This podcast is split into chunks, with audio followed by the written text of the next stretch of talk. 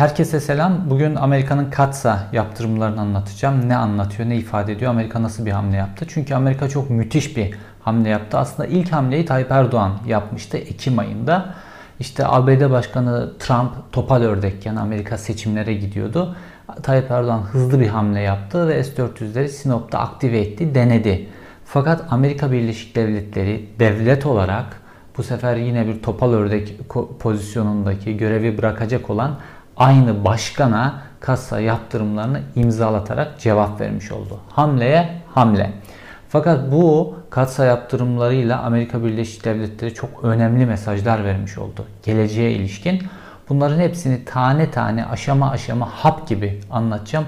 Videoyu sonuna kadar izleyin çünkü çok önemli bilgiler vereceğim bu videodan.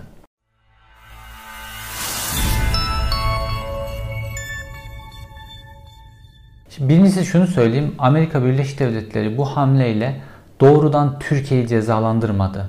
Tayyip Erdoğan'ı hükümeti cezalandırdı doğrudan ve çok ince bir hamle yaptı ve Amerika Birleşik Devletleri Türk halkını ve Türk devletini karşısına almak istemediğini gösterdi. Hükümetin yanlış politikalarına karşı bir hamle yaptığını gösterdi. Neden? Şimdi bir kere bu katsa yaptırımları ne? Katsa dediğimiz şey Amerika Birleşik Devletleri'nin hasımlarıyla yaptırım yoluyla mücadele yasası. Hasımlarıyla yaptırım yoluyla mücadele yasası. Kasa yaptırımlarının ismi bu. Şimdi isminden bak, baktığımızda aslında olayı anlıyoruz. Hasımlarıyla mücadele. Şimdi Türkiye böyle bir yasanın muhatabı oldu. Böyle bir yasanın yaptırımlarına maruz kalacak. Türkiye hasım mı? Yani şimdi Türkiye Amerika Birleşik Devletleri'nin hasımı oldu şu aşamada diyemeyiz. Fakat hasımı olma yolundaki yola ilk kazma vuruldu ve yol açılmaya başlandı diyebiliriz. Çünkü bu yaptırımlar daha önce Rusya'ya uygulandı, İran'a uygulandı ve Çin'e uygulandı. İlk kez bu ülkelerin dışında bir NATO üyesi, Amerika Birleşik Devletleri'nin partneri olan bir ülkeye hasımlarıyla yaptırım yoluyla mücadele yasası uygulanıyor. Bu son derece önemli. Şimdi bu yasa nereden çıkmıştı? Burada küçücük bir bilgi vereceğim size. Bu önemli. Biliyorsunuz Rusya ile e, Ukrayna, bunu hep yanlış söylüyorum. Ukrayna hep yanlış söylüyorum. E, Rusya'nın Kırım'ı ilhakine e, karşılık Amerika Birleşik Devletleri'nin çıkardığı bir yasaydı. Normalde aslında Türkiye'nin Kırım'ın ilhakına karşı çıkması lazım ama kadere bakın Amerika Birleşik Devletleri bununla ilgili bir yasa çıkartıyor. Ve Amerika Birleşik Devletleri dedi ki burayı ilhak ettiği, Kırım'ı ilhak ettiği için Rusya ile silah alışverişi yapan, Rusya savunma sanayisine katkıda bulunan kim varsa bu yasanın muhatap olur ve yaptırımların muhatap olur.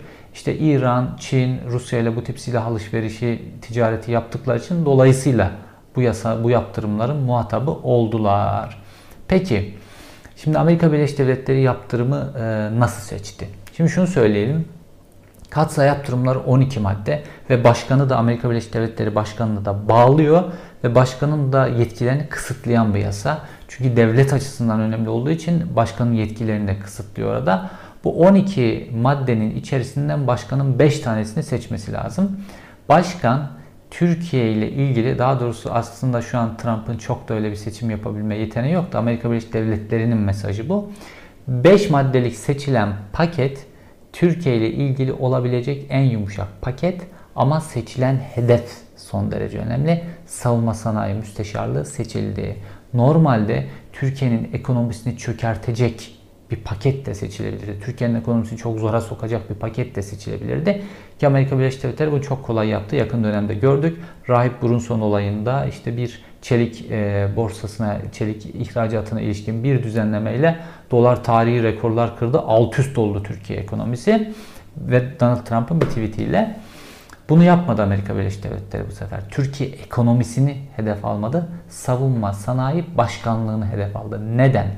Çünkü savunma sanayi başkanlığı şu an Tayyip Erdoğan'ın son arpalığı. Çünkü savunma sanayi müsteşarlığında para var ve Tayyip Erdoğan şu anda işte o biliyorsunuz büyük ihaleler, köprüler, havalimanları falan bunların hepsi durdu mecburen. Para olan son yer burası ve Tayyip Erdoğan, Giller şu an burayı yağmalıyorlar. Nasıl yağmalıyorlar? Bunu aslında başka bir videoda anlattım. Şöyle yağmalıyorlar. Eskiden Türk Silahlı Kuvvetleri'ne alım yapan iki yer vardı. Bunlardan bir tanesi Milli Savunma Bakanlığı Dış Tedarik e, Daire Başkanlığı'ydı. Şimdi Milli Savunma Bakanlığı e, Tedarik Hizmetleri Genel Müdürlüğü oldu. Milli Savunma Bakanlığı'nın içerisindeydi. Bir de Savunma Sanayi Müsteşarlığı vardı. Şimdi bu müsteşarlık başkanlığa dönüştü.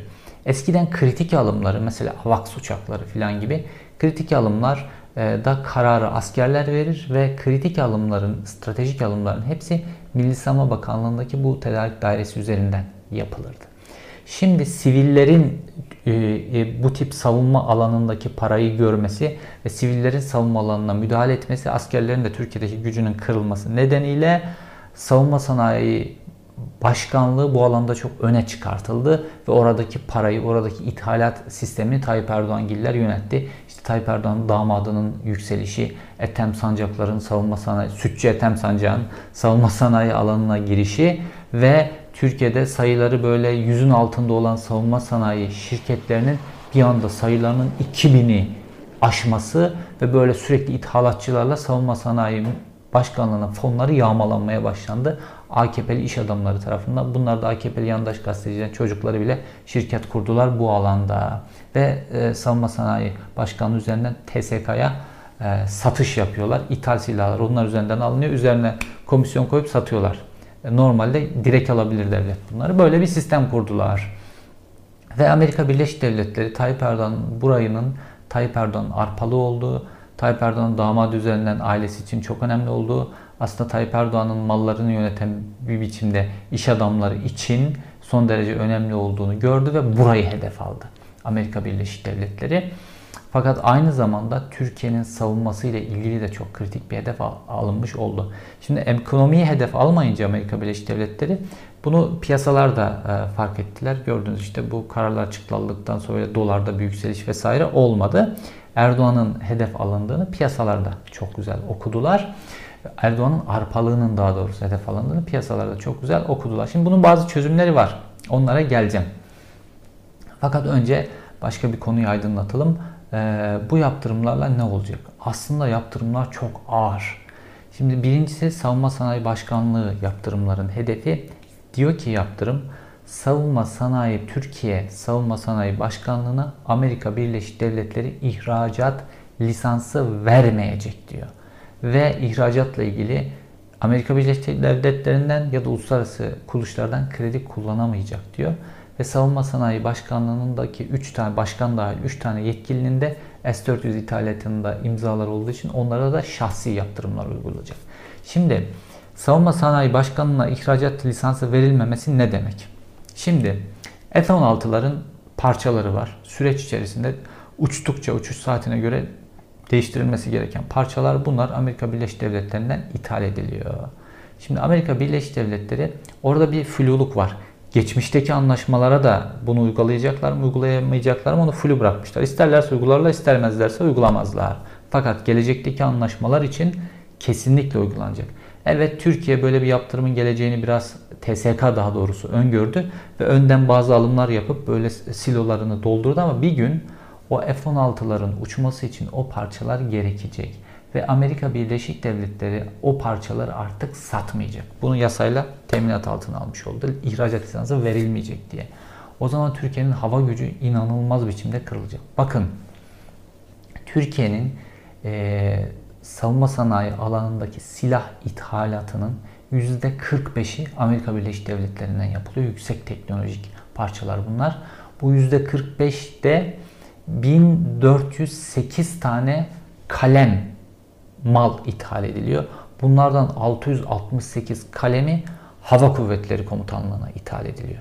Yani Türkiye'nin hava gücü, hava gücü için çok önemli parçalar. Bunlar verilmeyince Türkiye çok zora düşecek. Dolayısıyla deniz kuvvetleri ile ilgili var, e, jandarma genel komutanlığı ile ilgili dahi var. Şimdi bu ihracat izinlerinin verilmemesi Türkiye'nin bu malları alamaması demek ve Türk Silahlı Kuvvetleri'nin bir noktadan sonra bu yaptırımlar uzun sürerse bir e, uzlaşma yoluna gidilmezse bir noktada Türkiye S-400'lerden vazgeçmezse Türk ordusunu inanılmaz kilitleyecek. Çünkü Türkiye öyle bir anda bu kadar F-16 parkınızı değiştirip Rusya'dan o kadar e, SU savaş uçakları alamazsınız. Ne böyle bir para var ne de bu işler böyle hızlı oluyor. Bir anda bu parkları değiştiremezsiniz. Yani bir anda pakt değiştirip NATO'dan çıkamazsınız. Yani Türk ordusunun araç gerecinin hepsi neredeyse NATO ile uyumlu ve hepsinin içerisinde Amerika Birleşik Devletleri'nden parçalar var. Ha şöyle mesela Fransa'dan, mesela Almanya'dan, mesela Kanada'dan bir silah alıyoruz. Onun içerisinde velev ki küçük bir Amerika Birleşik Devletleri'ne ait yazılım, teknoloji, parça, vida ne varsa bunlar da bu katsa yaptırımlarına dahil olduğu için o ülkelerin hiçbir tanesi de Türkiye bu malları satamayacak. Dolayısıyla bu yaptırımlar aslında çok ağır yaptırımlar Türk ordusu açısından. Şimdi olayın bir kritik noktasını daha şey yapacağım yakın gelecekle ilgili. Şimdi Yunanistan e, daha yeni bir açıklama yaptı ve 2001 2021 yılı bütçesinde askeri har alım harcamalarını 5 kat arttırdığını duyurdu. 2,5 milyar dolara çıkardı ki Türkiye'nin 3 milyar dolar gibi bir şey e, arttırdı. Ve dolayısıyla e, bunların içerisinde çok önemli şeyler var. Ege semalarında ve Yunanistan-Türkiye arasındaki dengeleri değiştirebilecek şeylerden bir tanesi. Şimdi Yunanistan F-35'leri alacak. Türkiye S-400 krizi nedeniyle F-35 projesinden çıkartıldı. Parasını bile ödediği F-35'leri alamıyor. Parça üretme vesaire işleri de krize girdi. Şimdi Yunanistan F-35'leri alacak. Türkiye alamıyor. Yunanistan F-16'larını Blok 50 modernizasyonundan geçirdi. Türkiye hala Blok 30 modernizasyonunda. Zaten geri durumdayız bu açıdan ama sayı fazla Türkiye'de. Şimdi bu modernizasyonu Türkiye yapamayacak. F-35'ler 1. Blok 50'ye geçememek modernizasyon 2. 3 Yunanistan Fransa'dan Rafale uçaklarını da e, satın alıyor. 3. Dolayısıyla Ege semalarındaki Türkiye coğrafyasında Türkiye hava üstünlüğünü çok yakın bir gelecekte Yunanistan'a kaptırmış olacak. Bu son derece önemli Türk savunma sanayi açısından. Dolayısıyla bu yaptırımlar çok önemli. Türk özellikle F-16'ların modernizasyonu, F-35'lerin alınabilmesi ve ve ve ve ve pek çok alanda. Şimdi Türkiye bunların hepsini bir kenara itmiş oldu. Neye karşılık? S-400'leri almak için ve 2,5 milyar dolar ödedi. Şimdi neden Türkiye bu kadar çok şeyden vazgeçti? Burası da çok önemli bir nokta. Yani Türkiye bu S-400'ler için neden bu kadar çok şeyden vazgeçti? Tamam Amerika Birleşik Devletleri çok yüksek fiyat istiyordu ve Amerika Birleşik Devletleri'nin Patriot savunma sistemini alamadı. Fakat İtalya-Fransa ortaklığının teklifi vardı. Yani F, e, S-400'lerden çok az bir e, yani Tayyip Erdoğan için çerez parası, sarayın birkaç günlük harcaması farkı vardı. Buna rağmen onlar almadı ki daha yüksek teknoloji üründü. Neden biliyor musunuz? Çünkü Amerika Birleşik Devletleri gibi, Fransa gibi, İtalya gibi bu ülkelerden alınırken o alınma işlerindeki komisyonları yapmak bu batılı ülkeler öyle çok da kolay değil. Şimdi oralarda 2,5 milyar dolarlar, 3 milyar dolarlarda o %20 komisyon işleri son derece önemli. Şunu şuraya yazıyorum. Bu Rusya'dan o 2,5 milyar dolarlık S-400 alındı ya. Bunda kesinlikle %20 yüce ailenin komisyonu vardır. Türkiye bunun için bu krize sokuldu. Başka bir şey değil. Yoksa S-400 almanın akli, mantıki hiçbir izahı yok. Yani S-35 gibi apayrı bir boyuttaki bir platformdan bahsediyoruz. Bunu feda ediyorsunuz. Neleri feda ediyorsunuz? Amerika Birleşik Devletleri ile partnerliği, NATO ortaklığı bir sürü şeyi feda etti Türkiye. Ne için? S-400 gibi birkaç batarya için hiç son yani hiç değmeyecek şeyler için. Neden? İşte orada o sakal var onun için. Bu, bunu unutmayın. Bu ailede, bu ailenin Türkiye yönetim tarzında daha önce de söylediğim paradır esas mesele. Komisyondur esas mesele. Başka bir şey değildir. Şimdi dönelim tekrar tekrar katsa yaptırımlarının çok önemli bir başka boyutuna. Amerika Birleşik Devletleri bu kararı neden yeni başkan e, gelinceye kadar ertelemedi? Neden Trump'a imzalattı? Neden bu baskı oldu? Burası çok önemli bir nokta. Başta da söyledim. Şimdi normalde e, Türkiye Amerika Birleşik Devletleri'ndeki seçim sürecinden istifade etme e, stratejisi güttü. Daha doğrusu Tayyip Erdoğan. İşte bu S-400'leri aktive edelim. İşte Rusya'dan aldık. Rusya'yı da idare etmiş oluruz vesaire gibi düşündü. Ve bu seçim sürecinde işte topal ördek diyorlar başkana da. e, Ekim ayında S-400'leri Sinop'taki füze atış alanında denediler, aktive ettiler bir biçimde. Sonra getir, geri getirdiler Ankara'ya. Ve bu şekilde oldu bittiye getiririz bu işi zannettiler. Fakat Amerika Birleşik Devletleri'nin devlet olarak verdiği karar da yine aynı başkan döneminde topal ördekken Türkiye sen bunu yapıyorsan biz de e, seçilmiş başkan varken aynı şeyi yaparız dediler ve Trump'a bunu imzalattılar. Şimdi bu Amerika Birleşik Devletleri'nin çünkü devletler de uzun kararlar, uzun stratejiler, devlet kararları çok önemlidir. Bu geçici şeylerden, politikacıların geçici şeylerinden ziyade şimdi şöyle bir karar var orada. Şimdi Biden yeni bir başkan olarak böyle bir şeye imza atmış olsaydı Biden'ın başkanlığı dönemince Türkiye-Amerikan ilişkileri üzerinde bunun gölgesi olacaktı. Fakat Trump artık tarih sahnesinden silinmiş bir başkan olarak Trump'a bunu imza attılar ve Türkiye'ye Amerika Birleşik Devletleri yeni bir şans verdi. Türkiye diyor ki Amerika Birleşik Devletleri ekonomini çökertecek şekilde yaptırımlar seçmedim bu 12 maddelik kasa yaptırımlarından. 5 tane madde seçtim ve sana yeni bir e, beyaz sayfa açma fırsatı tanıyorum Biden döneminde. Biden başkanlığa gelmeden bu işi çöz. S-400'leri hangara kapat ya da bu S-400'lerden kurtul. Azerbaycan'a mı satıyorsun ne yapıyorsan yap. Ve yeni bir beyaz sayfa aç Biden döneminde ve bu şekilde işlere başlayalım diyor. Çünkü Şubat ayında çok önemli bir zirve var. Şubat ayında Biden ilk kez Amerika Birleşik Devletleri Başkanı olarak NATO zirvesine katılacak. Şubat ayındaki NATO zirvesine ve burada bu işin çözülmüş olarak o NATO zirvesine gitmek istiyor Biden. Ve Avrupa Birliği de Türkiye'ye yaptırımla ilgili biliyorsunuz geçtiğimiz hafta oturdular, toplandılar ve nihai karar almayı Mart ayına ertelediler. Niye Mart ayı? Şubat ayındaki bu NATO zirvesi sonrası olduğu için ve Avrupa Birliği Amerika Birleşik Devletleri'nin kararını bekleme kararı aldı. Şimdi Amerika Birleşik Devletleri o Şubat ayına kadar Türkiye'nin e, yapacağı refleksi izleyecek. Amerika Birleşik Devletleri bir şey yaptı. Kasa yatırımlarının ilk 5 maddesini anons etti ve şimdi Türkiye'nin refleksini bekliyor. Şimdi görüyoruz ki Milliyetçi Hareket Partisi'nden çok sert söylemler var. Ama Tayyip Erdoğan'dan bizzat kendisinin arpalık yaptığı yere müdahale edilmiş olmasına rağmen ki bu yaptırımlar o bayraklar İHA'ların hiçbirisini uçamaz hale getirir kısa vadede. Bayrakları üretilemez hale getirir kısa vadede. Çünkü o sayılan parçaların hepsinin içerisinde ithal edilen parçaların hepsinin içerisinde bununla ilgili bir video yapmıştım. Amerika Birleşik Devletleri'nin teknolojisi var. Küçük küçük uçamaz o uçaklar. Neyse dronlar. Ee, Tayyip Erdoğan alttan aldı. Açıklamasına bakarsanız Amerika Birleşik Devletleri'ne karşı alttan aldı. Ve Tayyip Erdoğan'ın mantıki bir hamle yapıp Şubat ayındaki bu NATO zirvesine bu işi çözmüş olarak gitmesi lazım. Ve Biden'la açacağı beyaz sayfa. Biden'ın beyaz sayfadan e, beklentisi çok açık. Türkiye'nin yeniden kabul edilebilir makul bir demokratik çizgiye çekilmesini istiyor. Bu işte terör soruşturmalarının bu kadar yayılmasını ve muhaliflerin hepsini sindirecek boyuta ilerlemesini istemiyor. Gazetecilerin serbest bırakılmasını istiyor. Siyasi tutuklularının tamamının serbest bırakılmasını istiyor.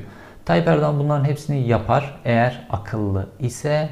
Eğer Tayyip Erdoğan bunları yapmazsa Türkiye içerisindeki aynı zamanda kendisinin de felaketi olacak başka kesimlerin büyümesine neden olacak ve adım adım da Amerika Birleşik Devletleri ile olan gerilim Tayyip Erdoğan'ın da aslında aleyhine mantıklı ve rasyonelist ve oportunist yönü öne çıkarsa Biden'ın bu istediklerini yapar ve bu S-400 meselesini çözer. Yoksa kendi açısından da ülke açısından da neler olacağını az önce izah ettim. Yunanistan'a kaptırılmış bir hava hakimiyeti, uçakları uçamaz hale uzun vadede gelecek bir Türk Silahlı Kuvvetleri ve gücünü bölgede tamamen kaybedecek bir Türkiye tablosuyla karşı karşıya kalacağız ki katsa yaptırımlarının da ekonomik boyutlu ağır yaptırımlarıyla da karşılaşmış olarak iktidarını Tayyip Erdoğan'ın koruması mümkün değil. Amerika Birleşik Devletleri'nin mesajı budur. Gelelim olayın bir diğer boyutuna. Şimdi Türkiye kendine göre şöyle bir strateji gidiyor buna karşın. Diyor ki e, savunma sanayi müsteşarlığı bu yaptırımların hedefi oldu. Savunma sanayi başkanlığı bu yaptırımların hedefi oldu. Dolayısıyla ihracat lisansı buraya verilmeyecek diyor. Dolayısıyla ben Milli Savunma Bakanlığı e, tedarik hizmetleri Genel Müdürlüğü üzerinden bu alımları yapabilirim diyor. Yani eskiye dönerim diyor. E, hükümetin bir stratejisi bu. Bunu deneyebilir Türkiye ve Amerika Birleşik Devletleri ya onu da hemen yaptırım listesine alır ya da evet e, e, Milli Savunma Bakanlığı'nın bu kritik silahları satın alması ile ilgili bunun önünü açar. Fakat bunun önünü açıldığı zaman ne olur? Milli Savunma Bakanlığı daha da güçlenir. Ve e, eski videolarımdan birinde anlatmıştım işte e, Hulusi Akar'ın Tayyip Erdoğan'ın kucağına oturduğu an diye Roboski Uludere 34 köylünün e, hayatını kaybetmesi videosu. Onu izleyin çok önemli bir video. Ve şimdi eğer bunu yaparsa Milli Savunma Bakanlığı uluslararası alanda böyle güçlenirse ki Milli Savunma Bakanı Hulusi Akar her geçen gün güçleniyor. İşte bu sefer de Tayyip Erdoğan Hulusi Akar'ın kucağına oturmuş olacak. Çünkü arkasından NATO'yu, arkasından Amerika Birleşik Devletleri'ni almış bir Hulusi Akar figürü ortaya çıkacak. Bu da olayın bir diğer boyutudur. Şimdi gelelim son boyutuna.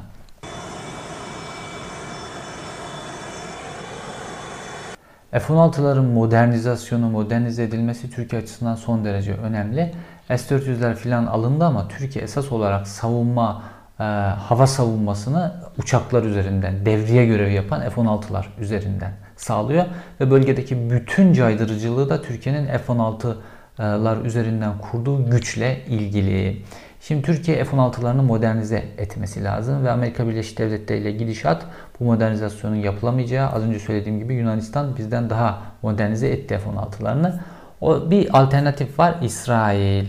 Şimdi geçtiğimiz günlerde gazeteci Amber'in zaman bir yazı yazdı ve Türkiye ile İsrail arasında güvenlik sektörleri alanında ve istihbarat alanında Hakan Fidan da içinde olduğu görüşme trafiğinin yapıldığını yazdı ve detaylı biçimde yazdı somut verilerle ve Türkiye'den hiçbir biçimde yalanlama gelmedi.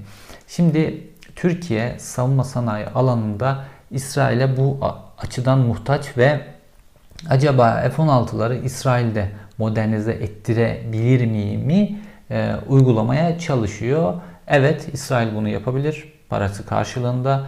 Amerika Birleşik Devletleri ile zaman zaman İsrail gerilim yaşıyor. Bu çok problem değil İsrail açısından. Çok güçlü lobisi var. Fakat bir açıdan da bunu yaptığınız zaman aynı zamanda da İsrail'in kucağına oturmuş oluyorsunuz. Türkiye'nin çıkarları e, aynı zamanda kendisinin de çok güçlü bir ortak olduğu, işte F-16'ların bazı parçalarının üretilmesinden gelecekte F-35'lerin parçalarının üretilmesine kadar NATO ile olan ortaklıklardır Türkiye'nin savunma sanayi alanında. Fakat bunu işte İsrail filan Rusya gibi ülkelere taşıdığınız zaman ve tek tek ülkelere bunu entegre ettiğiniz zaman bu Türkiye'nin çok aleyhine bir süreç işlemiş olacak. Şimdi günün sonunda S-400'leri aldık. Ne oldu? S-400'leri aldık. 2,5 milyar dolar para ödedik. Bir. Kullanamıyoruz. Hala kullanabilmiş değiliz. Aylar geçti üzerinden. Personel eğitildi, oldu, bu oldu, Sinop'ta denendi filan. Ama bir türlü aktive edemiyoruz 2,5 milyar dolar verdiğimiz halde. Bir 2,5 milyar dolar gitti. F-35 projesinden çıkartıldık. Parasını ödediğimiz F-35 e, uçaklarını alamıyoruz. Normalde gelip şu an göklerde, semalarda olması lazımdı. Ve Türkiye çok büyük bir üstünlük katacaktı. Onları alamıyoruz. Üçüncüsü F-35 parçalarının bazı kısımlarını Türkiye üretecekti. Tıpkı F-16'nın bazı parçalarını ürettiği gibi bunun partneriydi Türkiye. Ve bu üretip F-35 sahibi olan ülkelere satacağı için buradan da yakın vadede 9 milyar dolar gelir elde edecekti. 9 milyar dolar da gitti. Günün sonunda ne kaldı? İşte Rusya'nın dostluğunu kazandık. Bu kaldı cebimizde. Ve S-400'ler satın alınırken birilerinin cebine %20 komisyon girdi. Bu kaldı cebim, bu birilerinin cebinde diyeyim. Ve e, Türkiye böyle bir felakete sürüklendi. Amerika Birleşik Devletleri hasımlarıyla yaptırım yoluyla mücadele yasasını Türkiye'ye karşı kullandı. Türkiye ile Amerika Birleşik Devletleri'nin böyle bir noktaya geleceğini kimse hayal edemezdi. Çok güçlü ilişkiler var ve Türkiye bundan çok fayda elde etmiştir. İkincisi Avrupa Birliği liderleri toplanıp Türkiye'ye yaptırımla ilgili bir zirve yaptılar. Bu noktaya da geldi Türkiye. Yani Türkiye bir İran gibi, bir Çin gibi, bir Rusya gibi yaptırımların muhatabı ülke durumuna geldi dünyada. Oysa Türkiye Batı'nın partneri olması gereken dünya. Ki Tayyip Erdoğan da daha birkaç hafta öncesine kadar Avrupa Birliği vizyonundan, Amerika ile güçlü ilişkilerden, Batı'yı, bizim yönümüz hep Batı'ya dönüktür de o bu filan bahsediyor. Çünkü Türkiye ekonomisinin eğer İran'daki gibi 3 kuruşa muhtaç insanların ilaç bulamadığı rezil bir hale düşmesini mi tercih ediyorsunuz? Yoksa Avrupa Birliği ile ilişkilerini arttırmış, Batı ilişkilerini güçlendirmiş, zaten ihracatını oraya yapan bir ülke olarak ekonomisinin refah içerisinde olan bir ülke mi tercih edersiniz? Şimdi Türkiye bu noktaya geldi. Tayyip Erdoğan katsa yaptırımlarına karşı bu tercihi yapacak. Ya aklın mantığın yolunu tutacak, S-400'leri bir şekilde e, tamamen gündemden kaldıracak. İkinci S-400 alımını tamamen iptal edecek. Siyasi tutukluları bırakacak, gazetecileri bırakacak. Önüne geleni terörist olarak yargılamaktan vazgeçecek. Ülke içindeki muhalefetin kellesini koparmaktan vazgeçecek. Demokrasiyi belli bir noktaya getirecek ve yeniden Amerika Birleşik Devletleri ve NATO ile bir partner olarak batılı müreffeh bir ülke gibi yoluna devam etme yolunda kırık dökük de olsa adımlarla ilerleyecek. Bu Tayyip Erdoğan'ın seçimi. Fakat bunları da yaparsa ülkedeki şu anki mevcut partnerleri MHP mi dersiniz, iyi ulusalcılar mı dersiniz artık bunlarla yaşayacağı bir gerilim var. Tayyip Erdoğan kiminle gelirim yaşayacağını şu an kendisi oturup ellerini başının arasına koyup karar verecek. Bu aynı zamanda onun da kader çizgisindeki önemli noktalardan birisi olacak. İzlediğiniz için teşekkür ederim. Bir sonraki videoda görüşmek üzere.